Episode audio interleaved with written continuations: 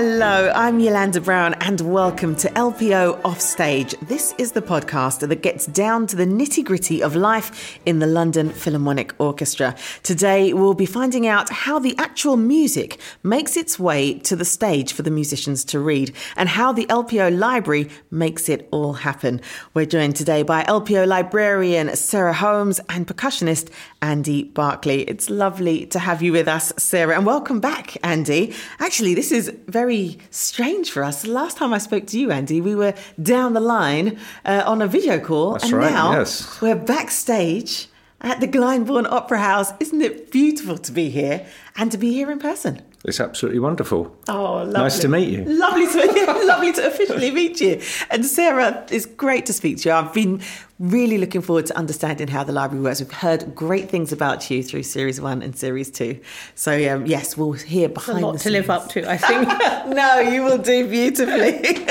well, let's start at the beginning. What does your job entail as the LPO librarian? well, quite simply, we apart from Glyndebourne, which we don't actually do, the L- LPO librarians put every single piece of music on the stage or in front of a player, uh, and that includes all the chamber music that they do, and every single concert and all the education concerts, everything.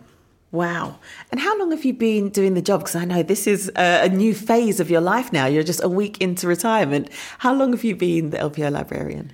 Only eight years. Aha. Yes. And what was your journey to that point? Uh, well, I've been in the profession for 45 years. I started as a secretary the BBC Symphony Orchestra unit, went on to help stage manage the proms in the early mm-hmm. 80s, then moved to the London Sinfonietta, which is a smaller ensemble, and I was first the fixer and then the concert manager there. So I became the librarian when I became the concert manager Right. because the, the two are combined. I so, see. And I was there for 25 years.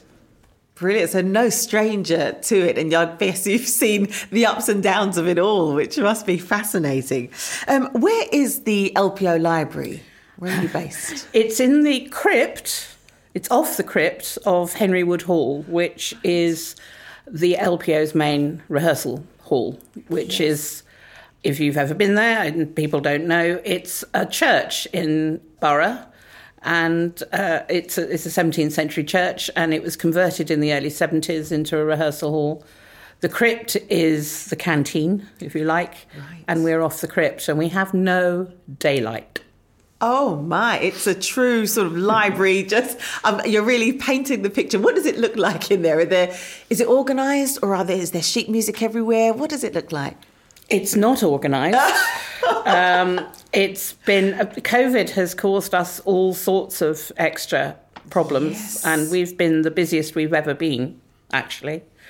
Uh, and consequently, at the moment, there seem to be cardboard boxes and music everywhere. Everywhere. Oh, We do my. try, Yes. is there a system that you work There is to? a It's system. organised There is chaos. a system. Yes. and we have we have the usual sort of rolling shelves that you, you would see in archives and so on, which is where the permanent music stays. And how many people are in your team? Well, technically, there's been one because uh, I job share, and up until I left two weeks ago, that was it. So we did three days a week each, and we tried to do one of those days together so that we always had a handover. Brilliant. But in the future, it'll be one full time and one part time. It's very useful that the mm. other librarian is called Sarah as well, which sa- saved my fingers. When yes, I, I can emails. imagine. And what sort of thing requests do you have to them? I'm a absolute thorn in their side, aren't I, Sarah? Yeah, but we've got a very lovely relationship. Most musicians want, if possible, to see the music before the first rehearsal. Right. So, although Sarah's just made light of her job of getting the music up to the music stand, almost like for the rehearsals, but most of the time she's feeding music to panicking musicians. And of course, I panic more than anyone else because I haven't only got to learn the music; I've got to make sure the right instruments are there. You did tell me that before, So indeed. if, if it's a you know if it's a Tchaikovsky symphony, I won't trouble you, will I? She's still scowling when at you see that bit. come up, you think, oh, thank God, I'm not going to get an email But from when, Andy. when we do a new piece, um, I, I often I'm pestering Sarah for un, until we get some even a score, so I can just see that there's nothing really untoward. And so, how does the, how do the requests work? I'm intrigued by this. Do you go to the library or do you send an email? And these requests are coming from up to mm. how many? 60 musicians at, at a time? It's more than that because at any one time there will be 10 concerts in the running, if you like, and there will be extra people that are not in other concerts. So it'll it, it, can be a lot more than that. There are people who never ask for the music ever. Okay. and uh, don't, don't name them. Don't name them. Yeah. no, I'm not going to name them. No, but we know who to get the music to 1st uh-huh. really. Um, and we always try and get Peter Schumann his music first. Yes. And Andy and Rachel Masters, the harp player, and we try and get keyboard music out as well. But uh, of course, that can vary, and we don't always uh, know who that's going to be. And so it's more than actually seeing the repertoire, seeing the name, getting the music out. You actually have to be familiar with it and know what instrumentalists will be wanting to sort of gen up well, beforehand. I, I can say that Sarah's on a number of occasions saved my bacon wow. because she's seen something that I might not have thought. I, th- I might have thought, oh, that'd be fine. And she's she's tipped me the wink said, you might want to look at this. No. But, you know, if we're rehearsing in Henry Wood in a tea break, you can just pop because down. the tea break is right next door to the library. I will often stick my nose in and say, have you, have you got anything new for me? And when I first joined the orchestra, I actually went in as the other Sarah's maternity cover. And it was absolutely being dropped in from a great height. It hadn't occurred to me what the tea breaks would be like. and there was no system in place for people to ask for music and go away. Ah. It was just, no, they'd they'd stand there and wait. And at the first tea break, that I there was a queue across the crypt waiting for me to find music and so on. So I went out the next day and bought a day to a page diary. Yes. And said, from now on, you write it in here and you'll get that. it at the end of the day. Oh, but, so it uh, really is a quick turnaround, even still, though, to well, because in. people think, oh, I've got 20 minutes, I'll go down and see Sarah. Well, that's no good no. if there are 80 people coming down to see me, you yes. know. So. And so is that now the process for ordering your scores? What, what's the sort of the way that you it's, should do it? It's very random, and oh, we really? accommodate we we accommodate everybody, so people can write to us and say, when I come in next week, can I have all of this stuff, or um, you know, or, or they just come in on the morning and say, by the end of the day, can I come down at lunchtime yes. and get this stuff? It, it's random, really. But. I really am. Well, the most awesome thing is it's, this is what we're talking about now is only a tiny part of mm. yes because obviously the main mm. the main thing is that if, if it's music if we play Tchaik four I presume the LPO owns their own set of mm-hmm. parts mm-hmm. but a lot of the time Sarah's getting music from publishers because it's new or we don't own yes. it she's hiring stuff yes and so well that was going to lead to my next question how many scores does the LPO own? I was trying to work that out actually, and I think that what we actually own is probably about 200 sets wow. of parts.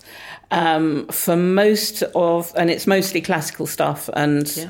as as Andy says, things like Tchaikovsky and so on. Obviously, not any copyright music. Yes. We can't own the copyright music, but we are allowed what they call permanent loan sets of of things that we do a lot, like Rite of Spring. I yes. mean, we've got most of the of the big Stravinskys, and we have to tell the publisher every time we use them as a, a and pay a higher fee, even for rehearsals. Uh, well, yes, yes, oh, right. yes. Yeah. So yes, we know providing for for the musicians and if they want it beforehand, but then dealing with publishers, new works. How do you fit all of that into your working day? Yes, that's that's an interesting question. Um, we have to juggle really between us over the last year because Sarah lives a little bit further out of London.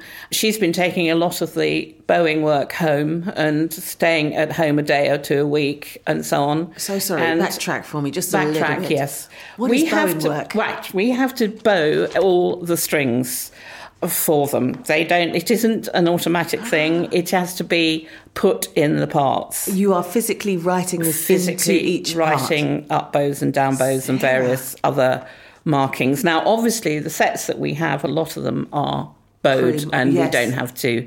We usually have to check the back desks because if you have a string strength that is different from the last time you did it. For example, if we did a piece at Brighton, yes. we would have a desk around fewer. I see. Then next time we do it in the festival hall. Then you'd have more. So, say we have 16 in the festival hall and we have 14 at Brighton, we have to check the back desk. So, how long does it take you to prepare? Just say it's just one piece. How long would it take you to go through each musician's It, music? it really varies because it depends on the length, the of, length the of the piece. piece, yeah. I loathe working on Beethoven. well, let's take Beethoven. I just hate it. Why? Because there's so many markings, there's so many, there's so many different things to put in, Yes, really, and it's yes. it's you'll find you'll get to desk eight, and you find something you've never seen before, And then, you have to go oh, back and no. see did I not see it, or do I just you know did I not remember it, or Yes. everything, and sometimes you find you have put it in, but you just don't remember. You were an autopilot. yes, exactly. and, and so it just can take, and you know, Beethoven parts can take absolutely ages. We've done a lot of Schumann in the last season because of COVID. We've been doing Yes. repertoire that we've not used to doing, and those have taken a, a long time. A, Yeah. a, a part can take over an hour, maybe. You know, a string section can take you a week. In between all that, you've got to send scores out to conductors, send parts out to the players, send to, to scan the parts in the first Yeah, place. yeah. With recordings, you know, we have to get scores out to the recording engineers Absolutely. and conductors vary. Okay. Uh, some of them like to get their own, they buy their own and they look after them. Ah. If it's repertoire, they've often got them already. Uh huh. Yes. Others turn up without them at the first rehearsal. And then you have to go and find. Again, no names. no names, but we know who they are. you always have and it we on usually, standby. yes, and we usually have them ready. I'm intrigued about how technology has either aided or made it more difficult uh, your job. Have you found it better that you can just scan things in and send them out, um, or do you miss kind of? I'm guessing at some point there was sticky tape and and scissors There's involved. still sticky tape. It's still, sticky tape. very definitely still sticky tape, isn't there? It's a very, very interesting question. I think it's going to run and run. Yes. The short answer is that I don't think the technology is there yet Yeah. for the orchestra to play from something like iPad, like giant iPads Yes. on stage in a full concert. I know it's been done, but it's been done as one off. Yeah. Um, and nobody's thought through how it can actually happen. Mm. And also, I don't think anybody's worked out how expensive it's going to be. Absolutely. Because I don't see how you can do it without having a permanent IT person. You have to. Can you imagine if the whole Exactly. thing goes down? And, yeah. and that's not a librarian thing. That you need somebody who actually understands the computers. yes. And you know, so when somebody goes down halfway through, Yeah. you know, somebody else will run out and do that. So that's another that's a whole other story. But in terms of running the library, it's so much easier that we have scanning technology and and that we are allowed. The, the, we have to be very careful about this because the publishers do not like it exactly. if we copy everything, and, Yeah, 'cause and that we're not allowed to, and it, it? it's illegal. Yes, you know. yes. Obviously, what we do with our own stuff, that's that's quite, if it's public domain, Yes. that's quite different. However, it is an understood thing by most of the publishers that we always scan the front desk of strings, always, both before and afterwards, because it's mostly string players that will ask for their music in advance. Yeah. And most people do actually. There's an awful lot of people now who practice from iPads. so we send it by mm. PDF, PDF. and that's that's allowed. Obviously, we never play from No. music that we have scanned or anything like that, and we don't scan everything because of COVID. We've scanned a lot more because you can't. We, it, at the, the height of, of, of the worries, we couldn't just if if a player went sick, Yes. we couldn't just put that player's music in front of the person who came in to replace them. So we actually had to have the facility to produce new parts if if On necessary. demand. so we scanned yes. everything. Basically. Brilliant. Makes sense. Yes. Um, so that made a great difference. The one of the worst, and, and, and the other reason that it helps enormously, we do that on tour as well. Hmm. We always have what we call safety sets, which are basically are on a dongle, you know, on a on a small that you can then uh, print off. yeah, that we can print off. But the worst thing that ever happened to me was before I came to the LPO, and the leader of the London Sinfonietta at that time dropped a piece of music out of her violin case on her way into rehearsal. Ooh. She didn't know how she did it. Yes. it was a full evening's work by Berio. Oh, my. We were going to Turin the next morning. Oh, no. It was Friday lunchtime, and Berio's publisher is Universal Edition in Vienna, mm. and they don't work Friday afternoons. of course. so the only thing I could do was find an absolutely terrific copyist. I give him a name, Lee Stevenson. Yes, thank you. Who uh, took the score from me and hand wrote it and hand handmade from the part the score overnight. But it, it gets worse because we were going the next morning. Fortunately, we were doing another concert first and then a rehearsing Coro on uh, the Sunday morning, mm. and we had to go without it. And he had to take it round to another player who was coming out a day later. later. Oh wow! When he finished it, who knew how to do the zip up on their case? Yeah, yeah. Who knew? and not put it in the hold. yeah. Flute player who's got much safer. Oh, right. Much safer. Yeah. That is remarkable. Yeah, that, that's probably the worst tour copying job that, wow. that I, I, didn't actually physically have to do it myself. Yes. But I've had things like, you know, you move yeah. your stand and the music slides off. Yes. And then it, it goes oh, between the, the, the, staging blocks. Yes.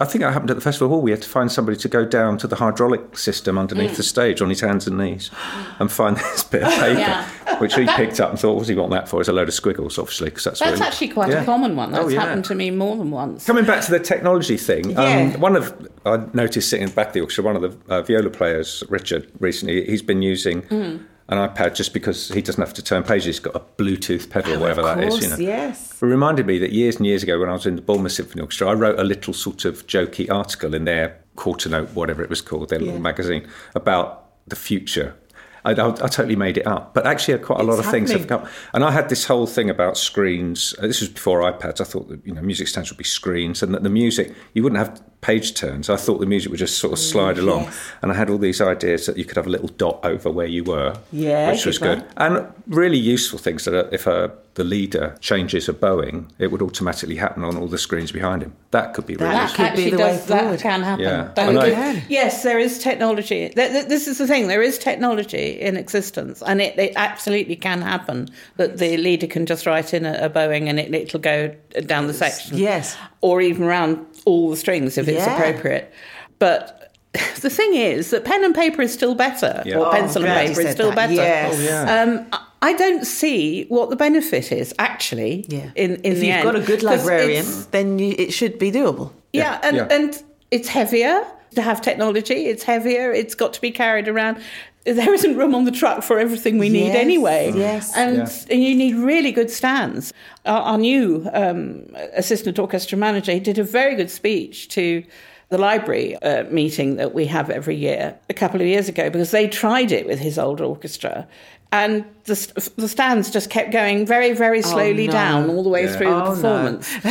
and, and also, that it was the people who developed the technology who sort of provided the iPads that day and everything. They hadn't thought about charging them. Absolutely. So there yes. was char- there was sort of things all over dressing rooms and yes. so on. Yes, yes. But, but, you know what it's like. I mean, if you're writing an email, you can press something and suddenly you've lost the email, even if it's just for a couple of seconds. Well, if you're in the middle of a, a piece of music yeah. and your screen goes blank or whatever. Yes, exactly. You know, what are you going to do in the middle well, of, an, of, middle of a big symphony or Rite of Spring or something, something you're not yeah. going to. Yes. I want to delve a little bit back into the percussion section and everything you have to deal with with Andy and the rest of the instruments. I mean, what are the different types of percussion scores that you will come across, and what sort of thing will you see that you think, oh, Andy would need to would need to look at this? Uh, well, certainly, I would say very fast tuned percussion mm. parts. You ah, yeah. Am I allowed know, to? Am I allowed to say what musicians call that? Yes, please. Fly. Why you that? Because it, when it's really fast, there's millions of notes on the page, and it just looks like some insect has sort of had a bad night, and that's what it's been called. I mean, there's loads of lovely jargon in the professional. That's mm. always mm. the one I like. Mm. I mean, there are certain composers, I think it's safe to say, Steve Reich comes to mind, that you would just automatically say, I need that music as soon as possible. Mm. And we have a slightly added problem is that we don't tend to order music for more than two months. Oh, So, because you pay more. And Right. so, everybody, there's a standard, everybody everywhere, the standard thing is to ask for music for two months. I Just see. occasionally, we will ask for music early. So it Yeah. is technically like a library. The maximum that you can take that piece Exact- out, Mm. or Exactly that, that so. book Yeah. that Yeah. is for two months. But I want to touch on touring and how much you're actually alongside the orchestra. Yes. How do you print music or reproduce music, maybe lost music or something went missing, when you're out of the country? Well, I find it absolutely extraordinary how badly major concert halls are provisioned for that. I spent an hour getting one photocopied sheet in the Avery Fisher Hall in New York. Yes. Which is a fairly major hall. Mm. But I come to the conclusion it's because a lot of them, that is the New York Phil's home. Yeah, yeah. And when the New York Phil aren't there, their offices are shut and you can't access their access them, of photocopier. course. We now take a small, tiny printer with us, but that can only print normal A4. Yeah, well, I was going to can ask. be too small. Is is normal sheet music is larger than A4 mm. normally, isn't it? Quite a lot of new music Yes. is actually printed large enough to be used on A4. Okay. Funnily enough, the Yeah. actual print. But yes, most of it is bigger. What It's- size is it? We can only print at B4, B4. Okay. which is about halfway between A4 and A3. so you need a special printer for that then. Uh, you need a special printer, a but you also need you need the paper. No, nobody stocks the paper, and you have to get it cut. Yeah. So you're carrying reams of paper with you on tour? we do tend to have a bag of of, of B4 in the door. Yeah, And it mustn't be white. I mean, white paper is Yes. too Yeah. glary, isn't Yeah, it? So you've got. that's right. a Well, slight- what I is don't the colour? Well, I, it's I, I can't remember what it's called. It's not. It's called full. It, I think it's actually called Elephant's breath foolscap or or something. Yeah. Magnolia. yeah. Um, it is Magnolia, really, isn't it? Yeah. It's probably something like that, yeah. And are you restricted then to thinking about budget as well? I mean, we're talking about, you know, we reproduce this, just send that. You're talking to publishers and the copyright and all of that. I think Do the you have to handle the budget? We don't handle the budget at all. Okay. Any budget considerations of music hire and things like that are done by the concerts department. Right. When they actually set the budget for the concert. But they're factoring in all of the things you're telling Um, me today. There are certain types of music, like if you do a concert performance of a full opera, Yeah. where you have to negotiate what they call grand rights, and we do occasionally negotiate those, Okay. and we occasionally negotiate down if we can, if we're repeating concerts a lot or you know repeating the same piece. So let's talk tricky scores. What is a, a tricky score for the orchestra to deal with? Especially, I mean, if you're thinking about taking it on tour as well, how many parts, how many desks? I'm learning terminology now. Mm. How many desks you have to deal with? I mean, a piece like Marx's Autumn Symphony or the Ring Cycle, which obviously goes for quite a long time, is that quite tricky to maintain and make sure you've got everything there? Um, we don't have to maintain Okay. once they've started rehearsing. So it's already sort of Yes. in flow. Okay. It's in flow. I mean, something like the Autumn Symphony, which it's been done twice, I think, since its debut in 22, 1922. Right. And it was still handwritten parts. And for some reason, which we did not understand, there was a completely beautiful typeset score, but not typeset parts. And see. so we just we there was a fair amount of comparison between the you know we had to compare and compare and contrast. contrast. and so then would you be amending the handwritten yes, scores? Okay. yes, Yeah. yes, and uh, that that did take a fair bit, and we were not helped by the fact that they were clean parts, which meant they had no bowings in them. Ah. One of the things I want, wanted to say to you was that Mm. what a marvelous network in the whole world we have of music librarians because Really? we are we all support each other. There is an association which is something it's called MOLA and the last bit is is Orchestral Librarians Association. I can't remember what the M stands for, and it is basically worldwide. Wow. And they have a, a 9/11 alert thing. They call it 9/11 alert. Well, of course. And yes. and you get emails, it, you know, drop in saying, "Has anybody got this part?" You know? I need, yeah. But mostly, but we we do it. We've also got a, a national one. And mostly, we will just sort of put out there: Has anybody done this piece? Would you have bowings? And that's why we always scan them after we've done a performance. Uh-huh. So, and we keep what we call bowing master scans. Just in case you yeah. need to help a and, fellow librarian. or in, indeed, in case we have to reset to, to somebody's, because we always make a note of which conductor it was. Sure. And particularly with Vladimir uh, and we will do uh, this, well, Sarah will do this with, with Ed Gardner. We make a note when we, it's the principal conductor because we tend not to change their bowings if ah. we can ah. avoid it.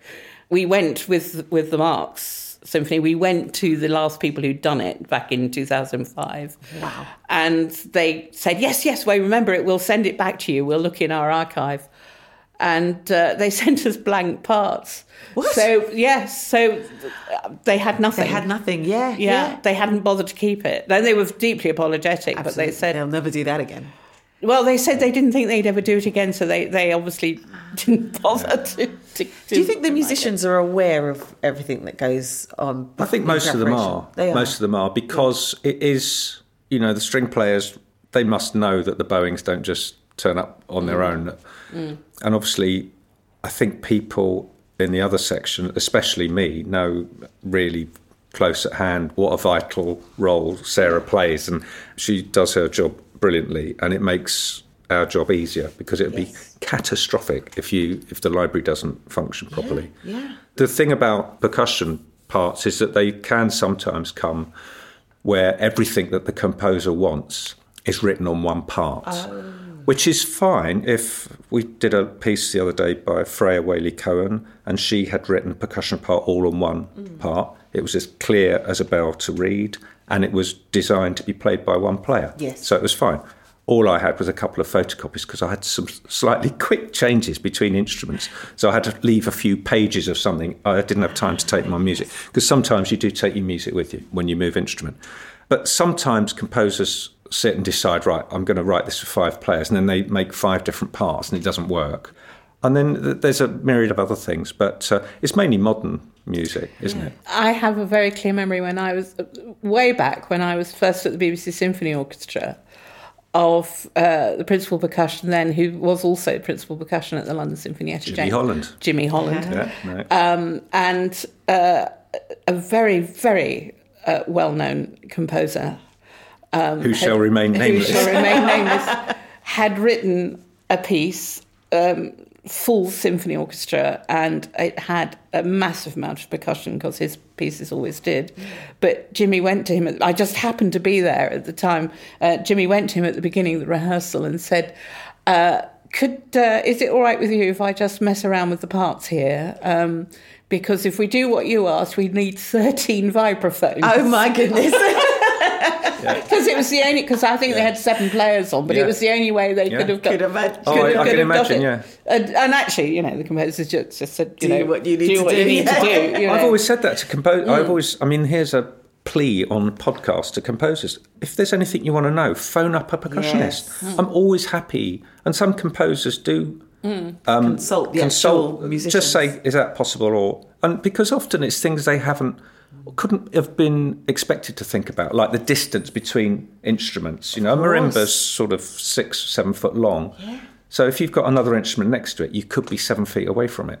But generally, and the other, there's one other thing that that I always like when when Sarah does print me another copy of something if I need just a spare copy for a stand. It's always made nicely, and she's got a lovely way of taping it together. And you've got that slightly terrifying machine that ring binds things. That always scares me. Oh, what's that? Yes, well, we we do. Um, use a binder for the, the bigger pieces yeah. but mm. actually if something is sort of like 10 pages then we stick it yeah yes uh, we, we have proper archive perfectly oh wow well we have proper archive tape that we can um, use which is better than sellotape. We'd never use sellotape on music. Oh, I ever. see. Oh, that's a good tip. Um, other tapes are available. Other tapes Other are tapes are available. available. we, we, it, you know, it's just that kind of sticky sticky back tape we wouldn't use. So, so every library here sort of writes to each other in, in, in the country every now and again, saying, "Can you get this particular archive tape, any cheaper? Because it's quite expensive." But, Aha. Uh-huh. but yeah, that's that's what we use. But otherwise, we have a whole punch which puts in.